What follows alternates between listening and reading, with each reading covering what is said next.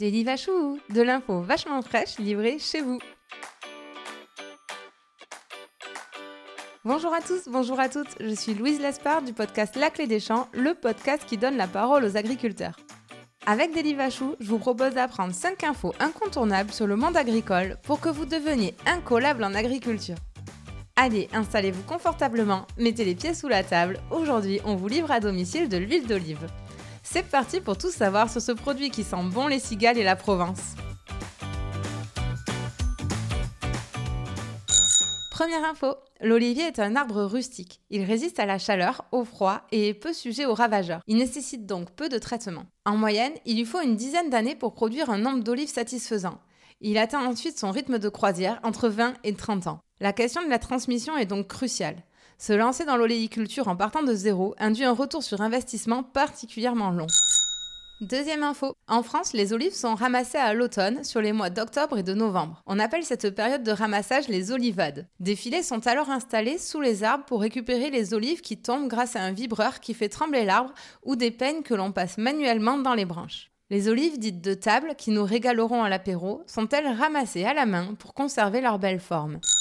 Troisième info. Connaissez-vous la différence entre les olives vertes et les olives noires? Si on respecte les règles de l'art, les olives noires sont ramassées plus tard que les olives vertes. Elles sont alors très mûres, ce qui leur donne leur couleur foncée, tout simplement. Mais pour gagner du temps et produire à moindre coût, certains fabricants se contentent de colorer les olives vertes en olives noires. Magie, magie. Ça évite d'attendre que les olives arrivent à maturité.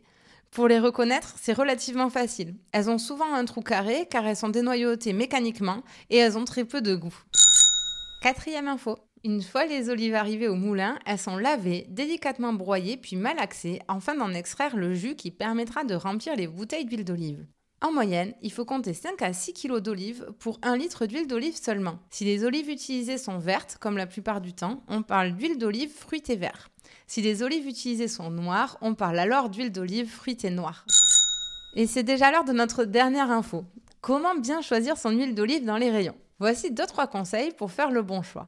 Tout d'abord, il faut regarder l'origine. S'il est écrit origine UE, vous pouvez être sûr qu'il s'agit d'un mélange d'huiles différentes, ce qui n'est pas forcément bon signe. Ensuite, il est conseillé de privilégier les huiles d'olive vierge extra. Cette nomination a été fixée par la législation européenne et garantit un procédé de fabrication à froid et sans traitement chimique. Cela garantit pas une qualité de goût, mais c'est un bon début.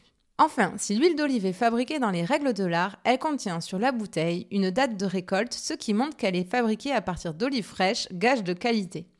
Et oui, l'huile d'olive, c'est comme le vin, il y a un cru par an. Par contre, elle ne se bonifie pas avec le temps, il est conseillé de la consommer dans les mois qui suivent. Et une fois achetée, pour reconnaître une bonne huile d'olive à la dégustation, c'est simple. Si vous la goûtez à la petite cuillère, elle vous picotera la gorge et vous déclenchera une petite toux.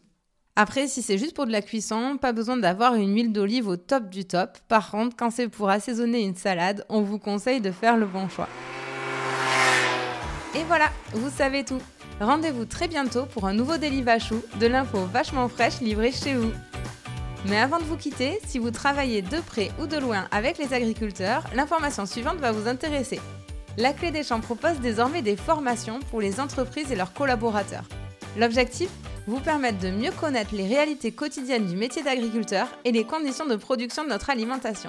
Après avoir suivi un module en e-learning dédié à votre filière, vous aurez la chance de partir passer une journée en immersion à la ferme aux côtés d'un agriculteur. Pour plus d'infos et inscriptions, rendez-vous sur www.laclédeschamps-podcast.fr. À très vite